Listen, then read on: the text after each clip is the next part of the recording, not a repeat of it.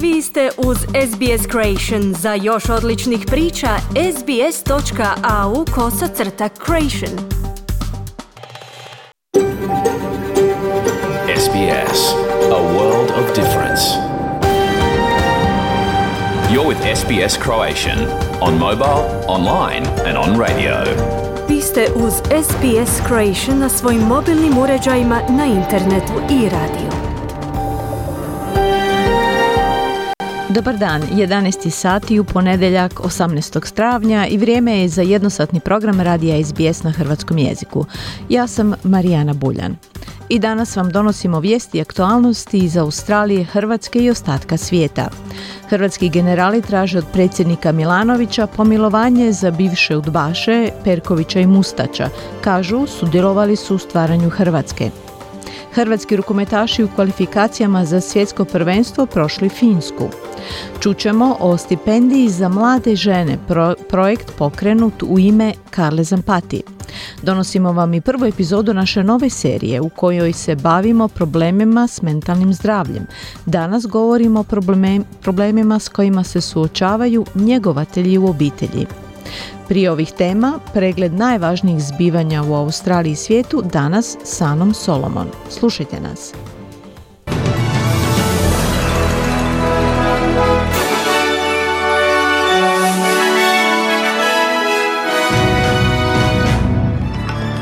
Današnjim vijestima poslušajte. Drugi je tjedan predizborne kampanje koji je započeo s odlaskom premijera Scotta Morrisona u zapadnu Australiju, gdje obećava otvaranje novih radnih mjesta u sektoru obrane, dok oporbeni čelnik Anthony Albanizi današnji dan provodi u Brisbaneu u obilasku izbornih jedinica u Queenslandu s tjesnim izbornim rezultatom. Rusija zahtjeva predaju preostalih ukrajinskih vojnika u osvojenom Mariupolju i spasioci i dalje tragaju za desecima ljudi koji se još uvijek vode nestalima u južnoafričkoj pokrajini Kvazalu Natal, nakon što su obilne kiše posljednjih dana izazvale poplave i klizišta, u kojima je poginulo više od 440 ljudi.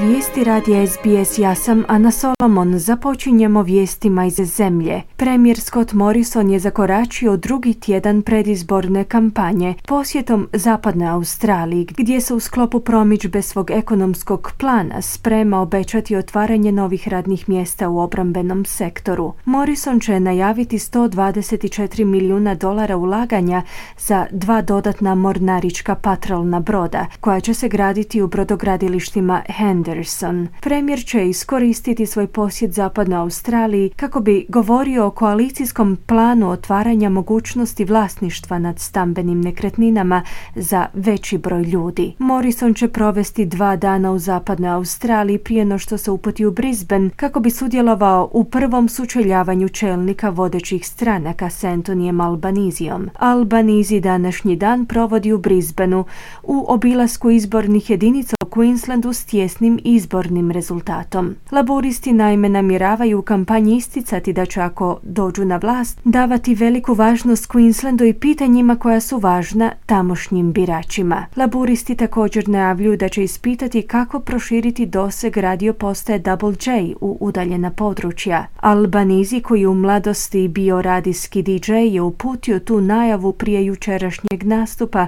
na glazbenom festivalu Blues Fest zajedno s rock legendom Jimmy Barnesum. För Farmaceuti su pozdravili najavu da će Anne Ruston preuzeti koalicijski zdravstveni portfelj, no ujedno su pozvali na akciju u vezi s cijenovno pristupačnim lijekovima. Predsjednik australskog farmaceutskog ceha, profesor Trent Toomey, kaže da su troškovi nabavke lijekova postali ključno pitanje troškova života, uz rastuću zabrinutost među farmaceutima u zajednici da si ih sve veći broj pacijenata ne može priuštiti. Profesor Toomey kaže da u cehu žele da senatorica vrati univerzalni pristup programu subvencioniranja farmaceutskih proizvoda. The out-of-pocket expenses for these general medications have doubled since the year 2000 alone. Izdvajanja za uobičajene lijekove su se udvostručila od 2000. godine, što znači da su Australci na četvrtom mjestu u odnosu na visinu troškova nabavke lijekova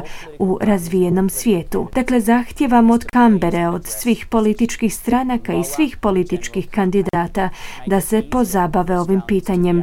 Smanjite obim izdvajanja, olakšajte Australcima koje im je liječnik propisao, poručuje Tumi. Slušate vijesti radija SBS slijede vijesti iz svijeta. Ruski dužnosnici kažu da su ukrajinske snage istjerane iz većeg dijela Mariupolja i da su sada ostale samo u čeličani Azovstal, gdje tuneli omogućuju braniteljima da se sakriju i pružaju otpor dok im ne ponestane streljiva. Ruski general bojnik Igor Konašenkov tvrdi da oko 400 stranih plaćenika, većinom državljana Europe i Kanade, sada opkoljeno u spomenutoj čeličani. Kaže da su im ponuđeni uvjeti predaje, no da im se zabranjuje da ih prihvate.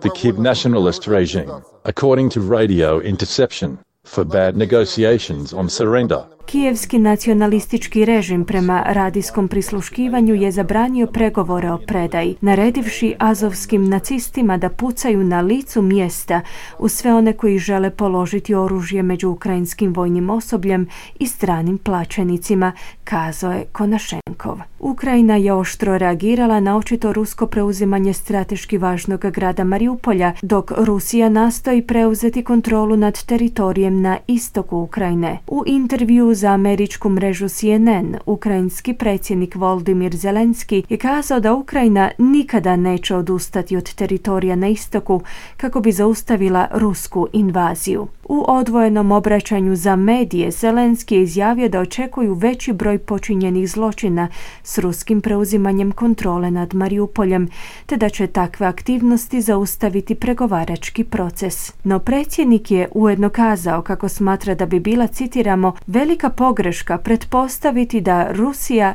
stvarno želi okončati rat. Čim silnijšemo budemo, tim... The stronger we are, the better the outcome of these talks will be. Što smo jači, to će biti bolji ishod ovih pregovora. Što se više bude pojavljivalo počinjenih slučajeva zločina nad civilima, tim su manje šanse za održavanje i provedbu pregovora, upozorio je Zelenski. Temeljem izvještaja lokalnih ukrajinskih vlasti u drugom najvećem ukrajinskom gradu Harkivu je nakon granatiranja gradskog središta ubijeno najmanje pet osoba, a 20 drugih je ozlijeđeno. Harkiv je posljednjih dana bio meta niza napada, dok ruske trupe pripremaju veliku ofenzivu u regiji. U subotu je projektil pogodio prostorije nevladine organizacije World Central Kitchen, ozlijedivši četiri osobe. U dvama odvojenim napadima vatrenim oružjem u Sjedinjenim državama, koji su se dogodili tijekom noći, je ubijeno dvoje ljudi i puno više njih je ranjeno. Jedan muškarac je uhićen zbog povezanosti s napadom u trgovačkom centru u Južnoj Carolini. 14 osoba je ozlijeđeno u napadu vatrenim oružjem u centru Kolumbijana. Dob žrtava se kreće u raspon od 15 do 73 godine. U međuvremenu vlasti su kazale da je u pucnjavi na kućnoj zabavi u Pittsburghu u nedjelju ujutro ubijeno dvoje maloljetnika te da je najmanje osmero drugih ljudi ozlijeđeno. Marija Montanjo, tajnica za odnose s javnošću Pittsburghskog gradonačelnika Eda Gainija, je u svojem emocionalnom obraćanju medijima pozvala na uspostavu smislenog zakonodavstva o kontroli posjedovanja oružja kako bi se smanjili takvi incidenti.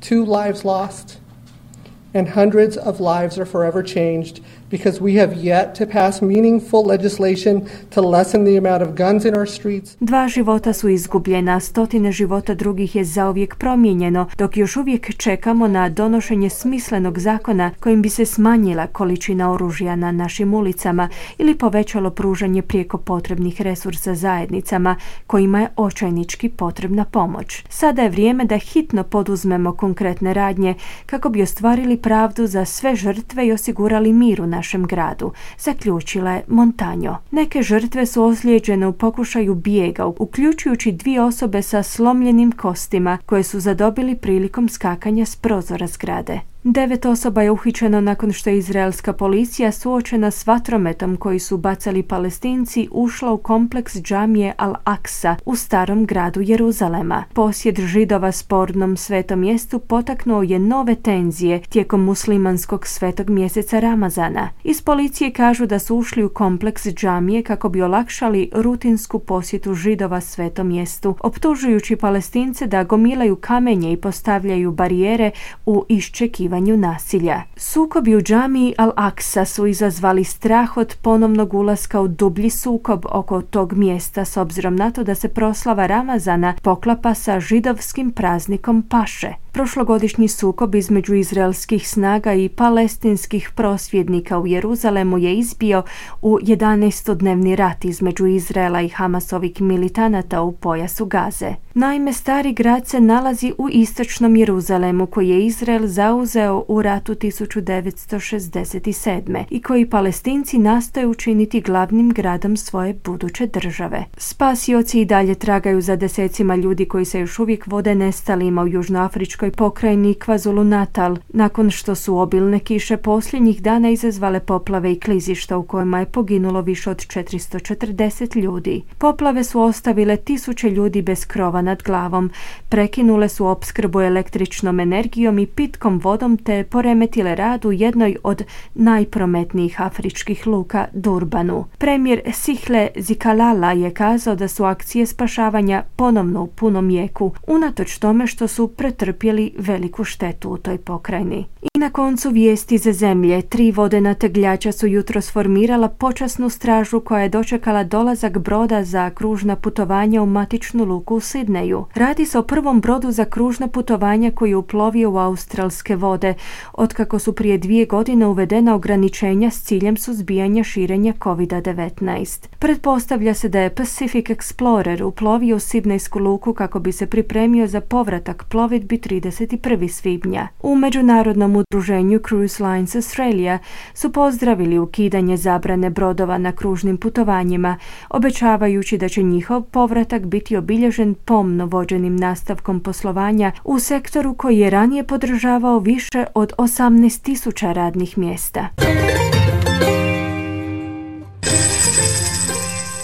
Danas jedan australski dolar vrijedi 0,74 američkih dolara, 0,68 eura, 0,57 britanskih funti te 5,16 hrvatskih kuna. I na koncu kakvo nas vrijeme očekuje tijekom današnjeg dana u većim gradovima Australije. Perth sunčano uz najvišu dnevnu temperaturu do 24 stupnja Celzija, Adelaide pljuskovi 21, Melbourne povremena oborina uz 19 stupnjeva, Hobart slični vremenski uvjeti povremena oborina u popodnevnim satima te 17 stupnjeva, Canberra djelomična na oblaka 23, Sydney uglavnom sunčano sunčano 26, Brisbane djelomična na oblaka 27 i na posljedku Darwin gdje će prevladavati sunčano uz najvišu dnevnu temperaturu do 34 stupnja Celzija. Slušali ste vijesti radija SBS. Za više vijesti posjetite SBS News.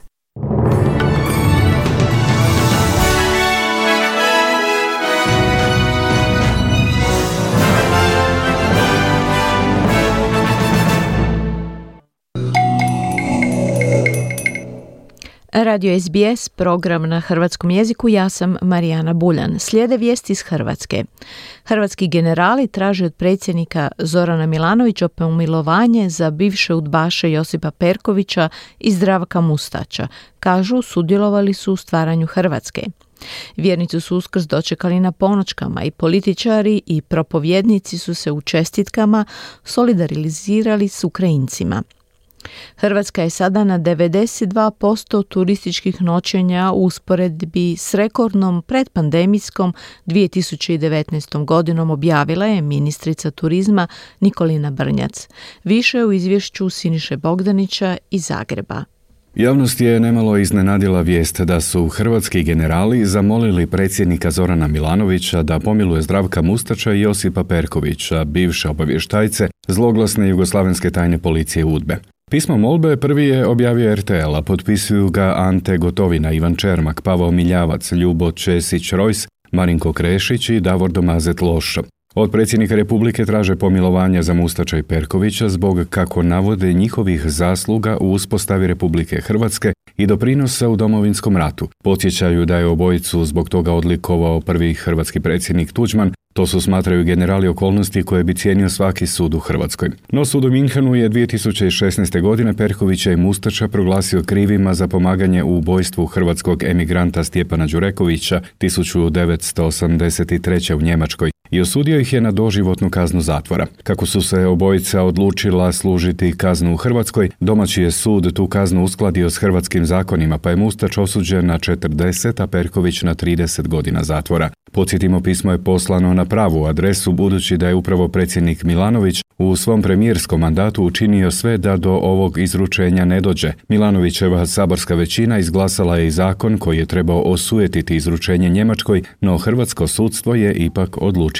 drugačije. Priči je tu tek početak. Nakon što je molba objavljena, s nje potpis povukao general Krešić. Evo kako je to objasnio javnosti. U ozračju velikog tjedna simbolom pobjede nad grijehom i smrti, vođen plemenitom idejom sve hrvatske pomirbe, a uzimajući u obzir određeni doprinos brigadira Josipa Perkovića i brigadira Zdravka Mustača u domovinskom ratu, kao i o njihovoj podmakloj životnoj dobi i zdravstvenom stanju, dao sam suglasnost na pismo svojih suboraca predsjedniku Republike sa zamolbom za postupanjem u skladu sa zakonskim i ustavnim ovlastima. Obzirom na podjele koje pismo u javnosti i braniteljskoj populaciji izazvalo, odlučio sam na njega uskratiti svoju suglasnost, stoji u otvorenom pismu generala Krešića. Doznalo se da je na pismu trebalo biti ime i general pukovnika Krešimira Ćosića, no on je od toga odustao. Perković je u domovinskom ratu dao značajan doprinos obrani Hrvatske i o tome svakako treba voditi računa s obzirom na njegovu podmaklu životnu dob i njegovo opće zdravstveno stanje. I na kraju, nadam se da u Hrvatskoj postoje neke druge institucije koje o svemu tome trebaju voditi računa, a ne umirovljeni hrvatski generali, kazao je Ćosić za jutarnji list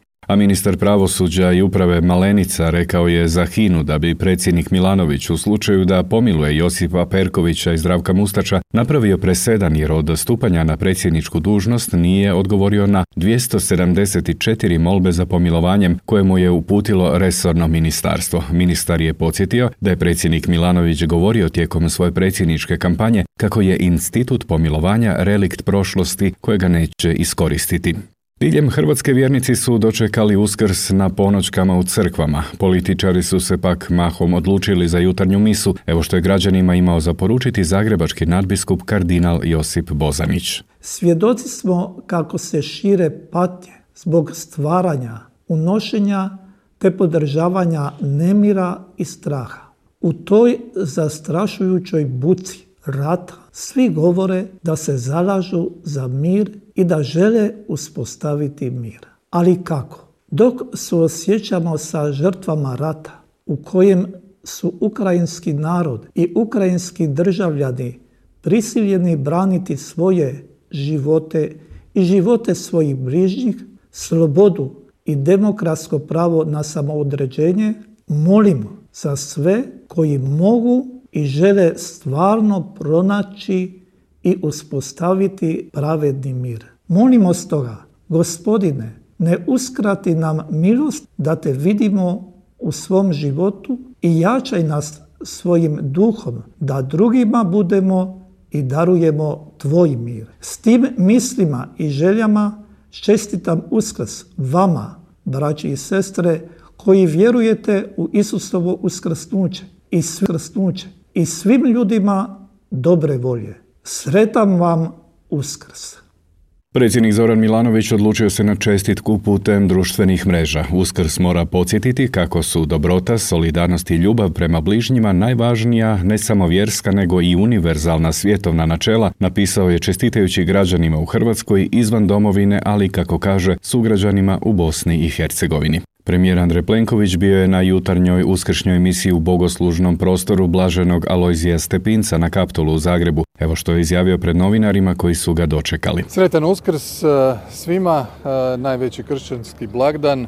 Ovo je vrijeme kada u miru e, možemo svi skupa malo i propitkivati ono što radimo, propitkivati svoja postupanja, svoje odluke, nastojati sabrati misli i biti još bolji, bolji prema drugima, bolji prema onima koji su najpotrebniji solidarnosti, koji su najpotrebniji potpore. Drago mi je stoga da su ovdje danas na misiji bili i prognanici iz Ukrajine, uglavnom majke sa svojom djecom, a to nam još jednom govori koliko je velika tragedija u ovom vremenu Uskrsa i zadnjih više od 50 dana snašla ukrajinski narod i zato mi je drago da Hrvatska i Hrvati još jednom pokazuju veliko srce i daju veliku potporu ukrajinskom narodu i onima koji su svoj dom privremeni našli ovim teškim okolnostima ovdje u Hrvatskoj.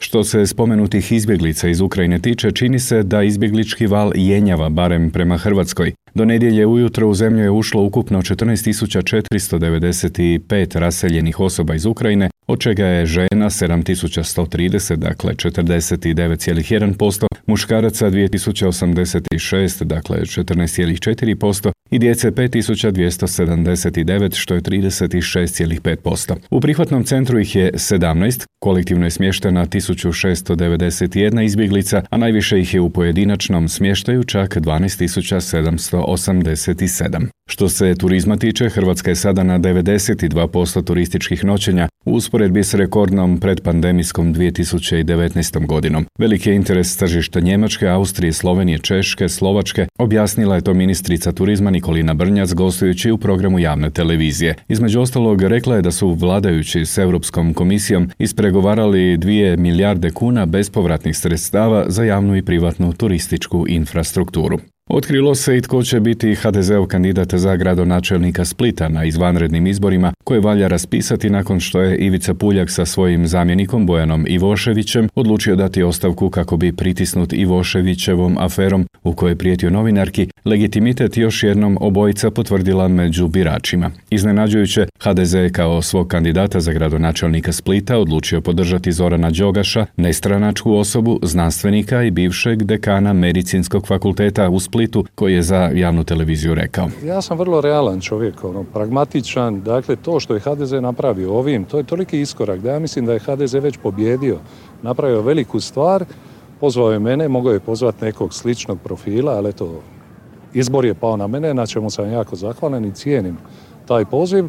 I ono što sam kao pragmatičan čovjek odlučio vidjeti je li to realna stvar, je li potpora svih tu i zaista plebiscitarna potpora od gradskog odbora Županije i do vrha stranke, do Andreja Plenkovića, do premijera koji je obećao svu moguću potporu i to je, to je jedina realna opcija da se nešto ovdje napravi. Komentirao je svoj odnos kolegom znanstvenikom Puljakom s kojim će odmiriti snage na izborima. Obojica volimo popularizaciju znanosti, moje iskustvo upravljanja je ono što možda meni daje prednost, a i većina prednosti je to što je on već duže vrijeme u politici, objasnio je HDZ-ov kandidat. U periodu od 24 sata zabilježeno je 382 nova slučaja zaraze virusom SARS-CoV-2, te broj aktivnih slučajeva u Hrvatskoj sada ukupno 4745. Među njima je 477 pacijenata na bolničkom liječenju, a od toga je na respiratoru njih 24. Preminulo je 10 osoba. U samoizolaciji su 2742 osobe, objavljeno je u nedjelju ujutro.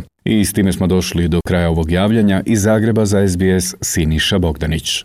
Hvala Siniši. Sportske vijesti iz Hrvatske. Hrvatski rukometaši u kvalifikacijama za svjetsko prvenstvo prošli Finsku. Rijeka ispala iz borbe za vrh prvenstvene ljestvice prve Hrvatske nogometne lige, a prije finala kupa priča se o odlasku trenera Tomića. Ozljeda čak trojice nogometnih reprezentativaca koji igraju u Ujedinjenom kraljevstvu, javlja Željko Kovačević. Hrvatski rukometaši opravdali su ulogu favorita iz dvije uvjerljive pobjede u susretu s najboljim finskim rukometašima i izborili plasma na svjetsko prvenstvo koje će se od 11. do 29. siječnja 2023. održati u Švedskoj i Poljskoj. Hrvatska je prije tri dana pobjedom u Finskoj trasirala put na svjetsko, a potvrda je stigla u Varaždinu pobjedom rezultatom 36-22. Kao su do uvjerljivog slavlja predvodili Marino Marić sa 7, Filip Lavoš sa 6, te Marin Jelinić sa 4 gola, izborni Hrvoje Horvat. Pa da, rekao bi ovako rezultatski nekako očekivano e, da smo zakoračili suvereno prema svjetskom prvenstvu. Ono što veseli je način na koji smo to napravili, bio je jedan dobar pristup, bili smo maksimalno koncentrirani u oba dve utakmice jer nemamo toliko puno okupljanja i ovakvih utakmica koje nam mogu poslužiti onda i za uigravanje i za probavanje nekih varijanti, tako da evo, možemo reći da smo zadovoljni sa ove dve utakmice. Pokazali su ovi mladi dečki da dolaze, da su dobri, da imaju kvalitetu, opravdali su poziv i evo ga, pokazali su da hrvatski rukomet ima budućnost. U sve tri subotnje utakmice 31. kola prve Hrvatske nogometne lige domaćini su ostvarili identične 2-1 pobjede. Osijek je bio bolji od hrvatskog dragovoljca, lokomotiva je nadigrala Rijeko, a Šibenik Slaven Belupa. Još u petak Dinamo je u Maksimiru savladao Istro s 3-0, dok je Hajduk na poljudu savladao Goricu s 1-0. Osijek je smanjio za ostatak za vodećim Dinamom na vrhu ljestvice prve Hrvatske nogometne lige, teško izborenom 2-1 pobjedom protiv posljednjeg hrvatskog dragovoljca. Žaper treća, 1-1 Galešić 32. i Topčagić u sudačkoj nadoknadi prvog poluvremena za pobjedu Osijeka. Nenad Bjelica, trener Osijeka. Pod stresom si rezultata, treba ti pobjeda, protiv nema šta izgubiti i onda dođe do određenih e, tehničkih grešaka, tako da to je nogomet, e, pokušat ćemo sljedeći put napraviti bolje. U intervju za 24 sata Bjelica izrazio nezadovoljstvo što unatoč odličnim uvjetima u Osijeku nema u potpunosti podršku uprave kluba kao što je to u Hajduku i Dinamu. Ostajali Bjelica u Osijeku pitali su se svi nakon toga s još većom neizvjesnošću čeka se kraj sezone u Rijeci gdje se sve glasnije govori o odlasku trenera Gorana Tomića koji je nedavno produžio ugovor. Spominje se čak i Dinamo, time je odlazak sadašnjeg trenera Željka Kopića iz Maksimira. Za sada se uz Tomića vežu bogate ponude iz arapskih zemalja. Rijeka će sada već izvjesno ostati bez svog najboljeg napadača Josipa Drmića, 29-godišnjaka, koji u Rijeci na posobi iz Norvića. Drmić u lipnju istječe ugovor s engleskim Norvićem, imao je ponudu za ostanak u Rijeci, ali se dogovorio s Dinamom. Na ljestvici drugi Osijek sada ima 64 boda, dva manje uz utakmicu više od drugog Dinama, a pet više uz također utakmicu više od trećeg Hajduka. Hajduk je dobio Goricu s 1-0 autogolom Jovičića u 13. minuti, kapetan Bijelih Lovre Kalinić. Gol je došao iz odbijanca, ali mislim da je ova pobjeda trijela biti uvjerljivija, jer smo imali stvarno puno šansi i normalno kad fališ toliko šansi, vuče se nervoza. Nije bila naša najbolja utakmica, znamo to, svjesni smo, ali kažem, e, bitna su tri, tri boda. Rijeka ima četiri poraza u zadnjih pet utakmica i tak jednu pobjedu. U posljednjoj utakmici 31. kola Lokomotiva je savladala Rijeku rezultatom 2-0. Silvija Čavera, tren Lokomotive. Mislim da mi dugo, dugo ovako, ovako sretan uskrs nije bio. Igrali smo ozbiljan nogomet. Golove za Lokomotivu postali su Stojković u 38. i Kačavenda u 46. dok je poraz Rijeke ublažio Drmić u sudačkoj nadoknadi utakmice. Šibenik je prekinuo niz od pet uzastopnih poraza u prvoj Hrvatskoj nogometnoj ligi, 2-1 pobjedom u susretu sa Slavim Belupom. Vidović 14. Delić 37. i Crna 65. za Slaven. Koliko raduju odlični nastupi Perišića i Brozovića u talijanskoj prvoj ligi i odlične igre kapetana Vatrnih Modrića u španjolskom Realu, gdje se očekuje potpisivanje novog ugovora s tim veznjakom u 37. godini života, ne raduje vijesti s otoka gdje su se ozlijedile čak trojica hrvatskih reprezentativaca. Veznjak Chelsea Mateo Kovačić ozlijedio se u polufinalu FA Cupa nakon pobjede njegovog kluba rezultatom 2-1 nad Crystal Palaceom, a u susretu najboljih škotskih momčadi Rangersa koji su u polufinalu školskog kupa pobjedili Celtics 2-1, ozlijedili su se hrvatski reprezentativci Josip Juranović i Borna Barišić. Celticsov Juranović izašao je iz igre držeći se za zadnju ložu desne noge, a Rangersov Barišić zbog problema s preponama. Športski pozdrav iz Hrvatske za SBS radio Željko Kovačević. Hvala Željku. U drugom dijelu današnjeg programa poslušajte o izazovima skrbi o članu obitelji koji ima problema s mentalnim zdravljem te o novoj stipendiji za mlade žene u Australiji. Ostanite uz program radija SBS na hrvatskom jeziku. Slušate program radija SBS na hrvatskom jeziku. Ja sam Marijana Buljan. Okrećemo se sada australskim temama. I godinu dana nakon smrti kultna australska modna dizajnerica Karla Zampati još uvijek inspirira sljedeće generacije poduzetnica. Njoj čast raspisana je stipendija s ciljem osnaživanja mladih žena iz različitih sredina da nastave karijeru u poslu obrazovanju ili umjetnosti.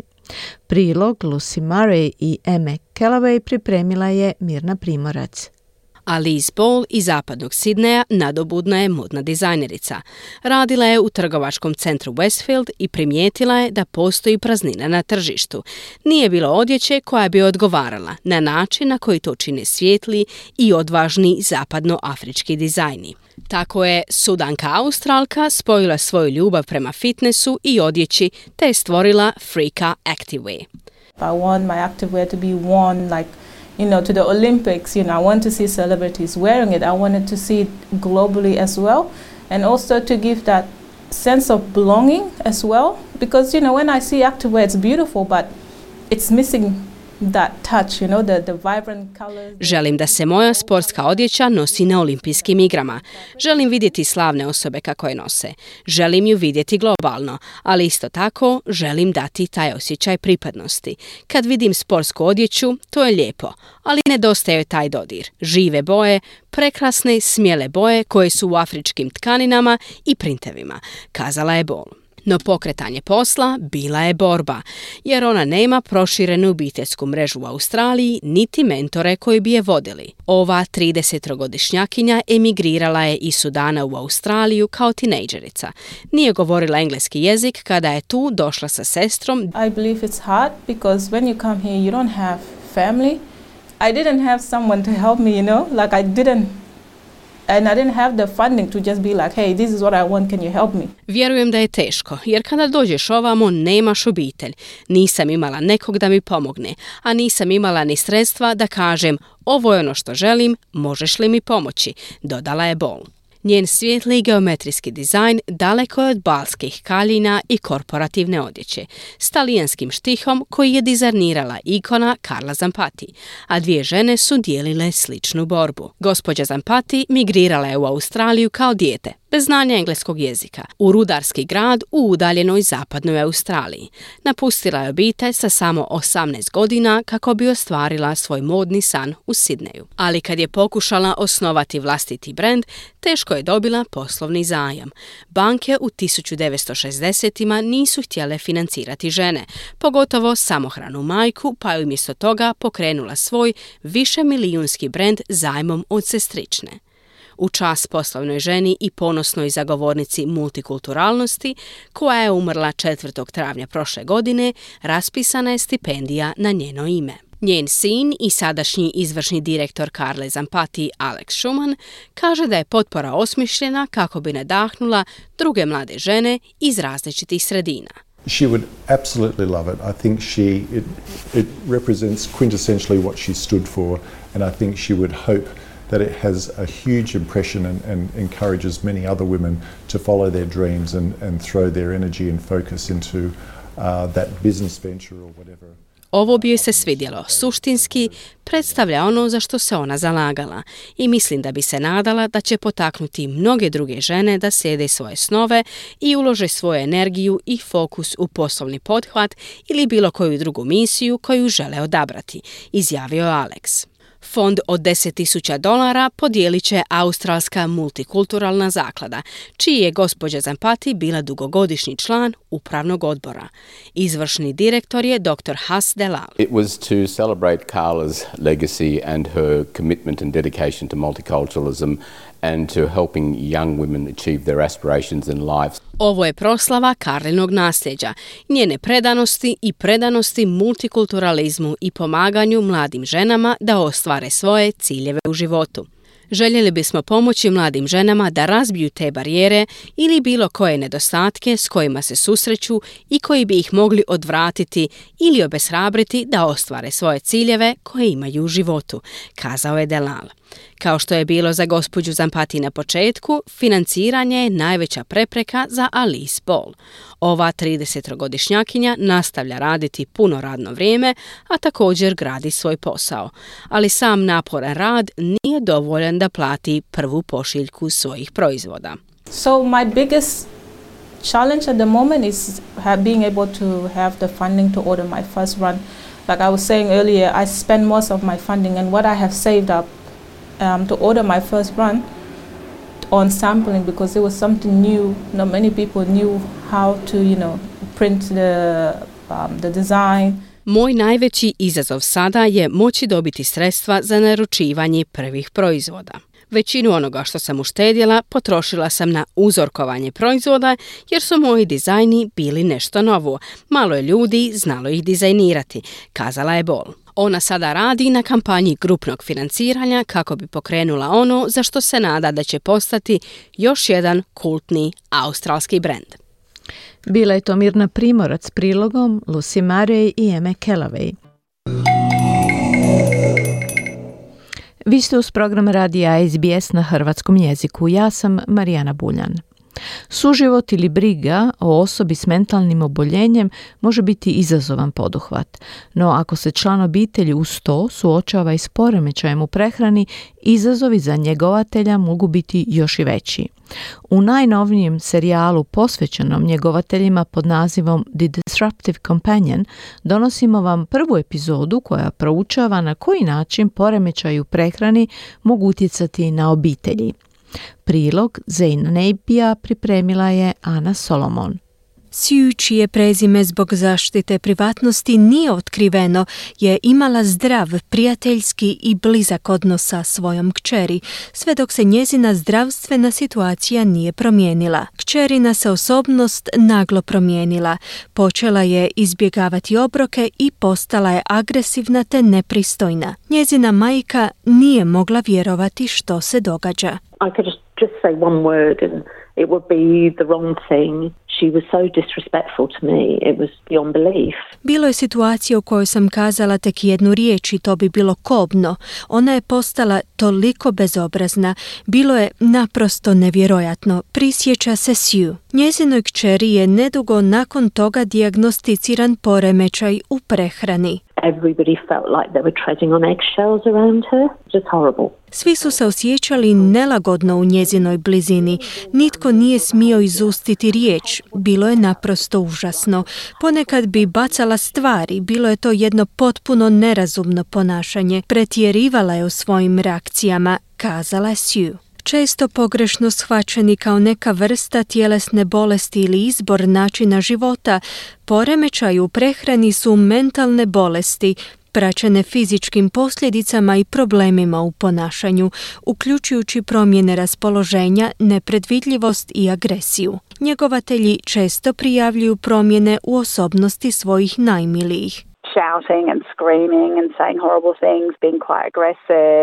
Vrištanje i deranje te upućivanje groznih riječi, agresivno ponašanje, plakanje i izbjegavanje komunikacije, nabraja Alex, koja je baš poput Sue i mnogih drugih roditelja primijetila značajnu promjenu u ponašanju kod svoje kćeri.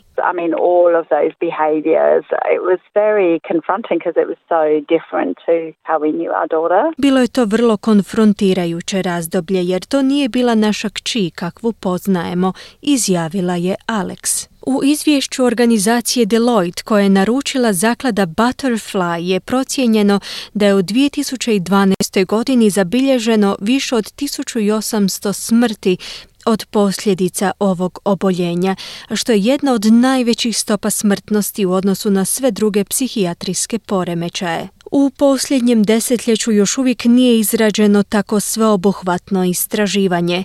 Iza zagovaračkih skupina kažu da se pribojavaju da se broj osoba s poremećajem u prehrani u Australiji povećava, te da je to oboljenje u nedovoljnoj mjeri prepoznato, ostavljajući skrbnike i njegovatelje prepuštene samima sebi prilikom suočavanja s tako značajnim teretom.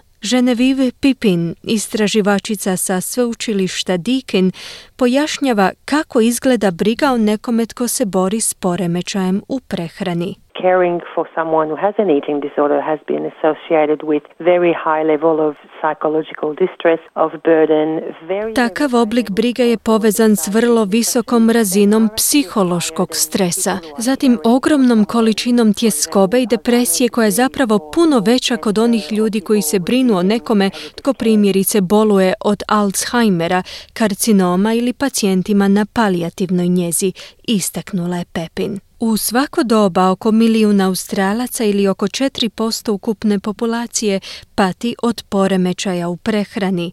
Skrbnici se često osjećaju bespomoćno ili nedovoljno upućeno prilikom suočavanja s neugodnim situacijama.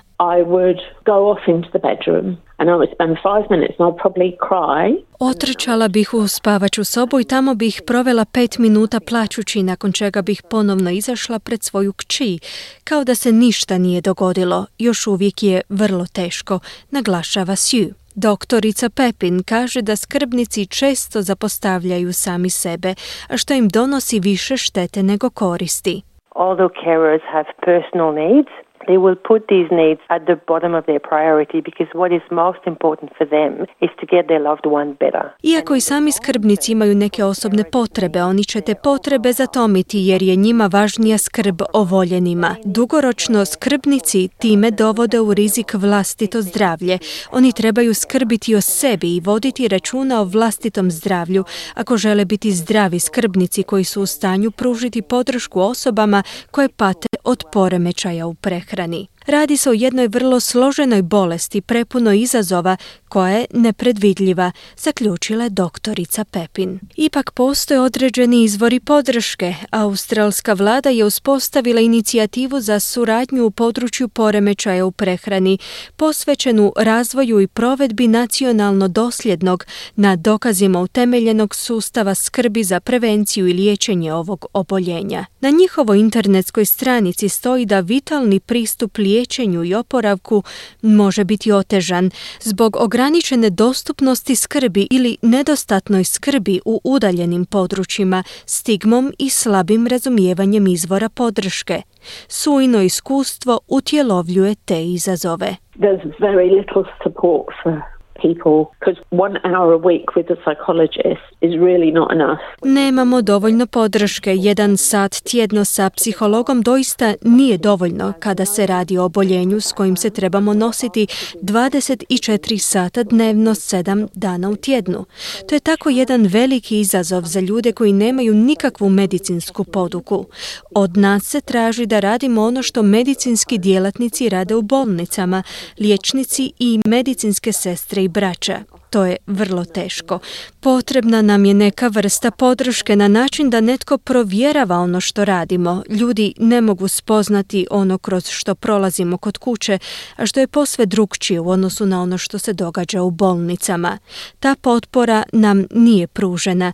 Nitko nas ne zove da provjeri što se danas dogodilo, prokomentirala je Sue. Doktorica Pepin kaže da je skrbnicima potrebno omogućiti bolju edukaciju o ovom oboljenju, ali i sigurno okružje. providing carers with specific resources and a better understanding of what eating disorders are and what they can do Omogućavanje njegovateljima pristup specifičnim resursima i boljem razumijevanju poremećaja u prehrani te što mogu učiniti kako bi bolje podržali svoju voljenu osobu je od ključne važnosti. Ono što im je potrebno jest mjesto na kojemu se neće ustručavati reći ono što doista misle, umjesto da pokušavaju kontrolirati svoje emocije zbog straha da bi ono što će reći ili što će učiniti moglo povećati ozbiljnost poremećaja. Potreban im je prostor u kojemu se mogu povezati s drugim ljudima, jer skrbnici uvelike prijavljuju da se suočavaju s izolacijom i stigmom. Dakle, potrebna je jedna mješavina poduke za njegovatelje i skrbnike, ali i podrške gdje mogu razgovarati o tome kako se osjećaju pojašnjava doktorica Pepin. To je uvelike bilo djelotvorno za Alex, koja priznaje da ju je briga o sebi dovela u situaciju u kojoj se na bolji način može skrbiti za vlastitu kći.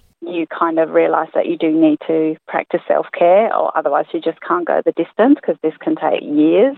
Shvatite da trebate prakticirati brigu o samima sebi, u suprotnom nećete uspjeti biti od koristi jer bolest može biti prisutna godinama. Pokušavam sebi posvetiti vrijeme rano ujutro ili kasno na večer kako bih osjetila neku životnu normalu, kazala je Alex koja je u međuvremenu pronašla ljude koji se nalaze u sličnoj situaciji te u čijem je društvu razvila osjećaj pripadanja. And the other thing that was really, really helpful and totally essential to me getting through it was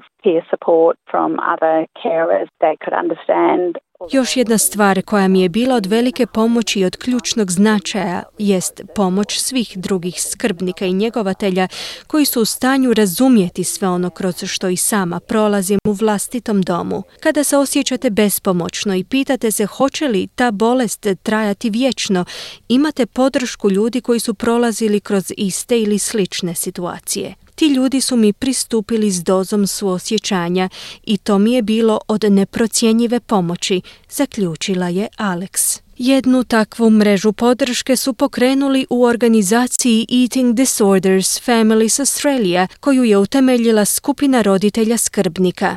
Suosnivačica mreže, Christine Naismith, razumije utjecaj poremećaja u prehrani na mnogobrojne obitelji. Kako kaže, ako milijun osoba boluje od te bolesti, ona potencijalno utječe na 4 milijuna ljudi, s obzirom na to da su životi onih koji dijele suživot s oboljelom osobom uvelike promijenjeni. As a parent or a carer, the task is really huge and it is absolutely cruel what someone with an eating disorder goes through. But Za roditelje ili skrbnike zadatak je doista ogroman i vrlo okrutan, ne samo da je oboljelima teško, već i članovima njihovih obitelji. Bolest utječe na sve članove obitelji, svi pate. Psihički je vrlo izazovno nositi se s time. Osim toga i fizički je naporno te financijski iscrpljujuće jer trebate plaćati razne liječnike, posjećivati psihologe, psihijatre, nutricioniste, a na koncu i vama samima je potreban liječnik zbog svega onoga kroz što prolazite. Ta bolest utječe apsolutno na sve, poručila Naismith. U posljednjih 18 mjeseci u toj organizaciji su zabilježili povećanje broja članova za više od 300%. Naismith je kazala da je poremećaj u prehrani vrlo učestala bolest te da pogađa sve dobne skupine. We're seeing people younger and younger getting eating disorders, even seven year olds. It's just horrendous, but they can actually occur any gender, any age, any socioeconomic background. Uviđamo povećanje broja sve mlađih ljudi s poremećajem u prehrani, pa čak i kod sedmogodišnjaka. To je užasno, no taj se poremećaj javlja kod svih spolova te u svim dobnim skupinama, bilo kojeg socioekonomskog podrijetla te bilo koje etničke ili kulturološke pripadnosti. To nikako nije izbor, ali niti znak koji upućuje na tašte ljude. Poremećaj u prehrani ne diskriminiraju i radi se o nečemu o čemu bi svi trebali otvoreno raspravljati. Trebamo ukloniti stigmu i stid kako bi ljudi mogli otvoreno govoriti o toj bolesti i razumjeti da se radi o učestalom, ali i opasnom oboljenju. Trebamo uputiti pomoć svim onim ljudima za koje smo zabrinuti, zaključila Naismith. Doktorica Pepin poziva skrbnike na traženje pomoći i potpore što je prije moguće. reach out to organisations that support carers or that can provide different types of supports or resources. Obratite se organizacijama koje pružaju podršku skrbnicima te koje vas mogu uputiti na različite izvore pomoći. Primjerice, savjetovala bih vas da se obratite organizaciji Eating Disorder Families Australia. Ako živite u Viktoriji, kontaktirajte Eating Disorders Victoria. Osim toga, postoji zaklada Butterfly te Institut Inside Out kao nacionalna organizacija koja ima sjajne resurse za skrbnike. Postoji i inicijativa pod nazivom National Eating Disorders Collaboration, a u Viktoriji Center of Excellence in Eating Disorder, nabraja Pepin. Svi oni koji su se uspješno oporavili su danas zahvalni na svoj podršci skrbnika i njegovatelja. A lani je bilo potrebno osam godina da se oporavi od poremećaja u prehrani. It's a selfish illness and it turns your brain into a really selfish machine where you just can't even see the damage that you're doing to je jedna vrlo sebična bolest i pretvori vam mozak u jednu vrlo sebičnu mašinu. Niste u stanju spoznati obim štete koju nanosite svima oko sebe. Nisam znala koliko je podrške potrebno za moje ozdravljenje. Njega mi je bila potrebna 24 sata dnevno, 7 dana u tjednu. Ne mogu zamisliti kako su skrbnici uspjevali istrpiti me. Moje ponašanje spram njih je bilo grozno. Neprestano sam ih gurala od sebe. Odbacivala sam svu njihovu ljubav i podršku. Osjećate ogroman osjećaj krivnje zbog svojeg ponašanja, no nemate kontrolu nad tim. Ne možete se zaustaviti. Znala sam da nešto nije u redu s mojim mozgom, jer to naprosto nije normalan način razmišljanja, pojašnjava Alana. Ona vjeruje da je dobrota njezinih skrbnika, a posebice njezine majke, odigrala ključnu ulogu u procesu njezinog oporavka, te da joj je najvjerojatnije spasila život. She was amazing and we didn't have a fantastic relationship around that time. The eating disorder just accelerated that even more and made me very. Moja majka je bila nevjerojatna, nismo imali najsjajniji odnos u to vrijeme, a poremećaj u prehrani je samo dodatno pogoršao naš odnos, zbog čega sam postala tajnovita, agresivna i nepristojna spram nje. Uvijek sam je gurala od sebe, no ona je bila nevjerojatno strpljiva, dobročudna i prepuna ljubavi i podrške. Jako ju volim, spasila mi je život, vrlo sam ponosna na nju. Ako niste prošli kroz sve to, ljudima je vrlo teško shvatiti u kojoj mjeri je ta bolest intenzivna. No oporavak je moguć, odnosi se mogu popraviti tijekom vremena. Na koncu izražavam duboku zahvalnost svojim roditeljima i obitelji zbog svega što su učinili za mene, istaknula je Alana. No što kažu sami skrbnici? It is worth it because you're doing it for someone you love. We weren't going to let her die. Vrijedilo je truda jer sve što radite, radite za one koje volite. Nikako nismo željeli dopustiti da umre. Jednostavno date sve od sebe. Činite sve što trebate učiniti kako biste pomogli oboljeloj osobi jer te osobe ne mogu same doći do iscijeljenja. Na posljedku je kazala Alex. Čuli ste Anu Solomon s prilogom Zena Nabija i prije nego što se pozdravimo za danas, podsjećamo vas na vijesti dana.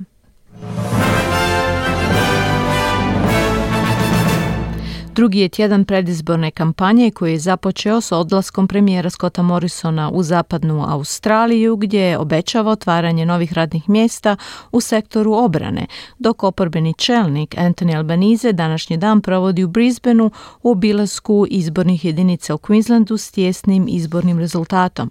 Hrvatski generali zatražili od predsjednika Milanovića pomilovanje udbaša Perkovića i Mustača uz objašnjenje da su sudjelovali u stvaranju Hrvatske. Hrvatske.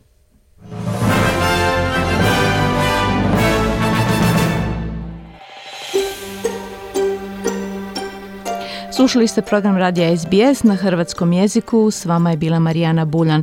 Hvala vam na pozornosti, budite i sutra s nama u isto vrijeme od 11 do 12 sati.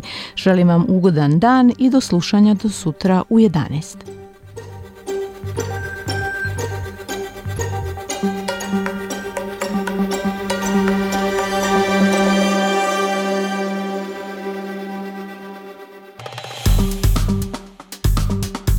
Kliknite like, podijelite, pratite SBS Creation na Facebooku.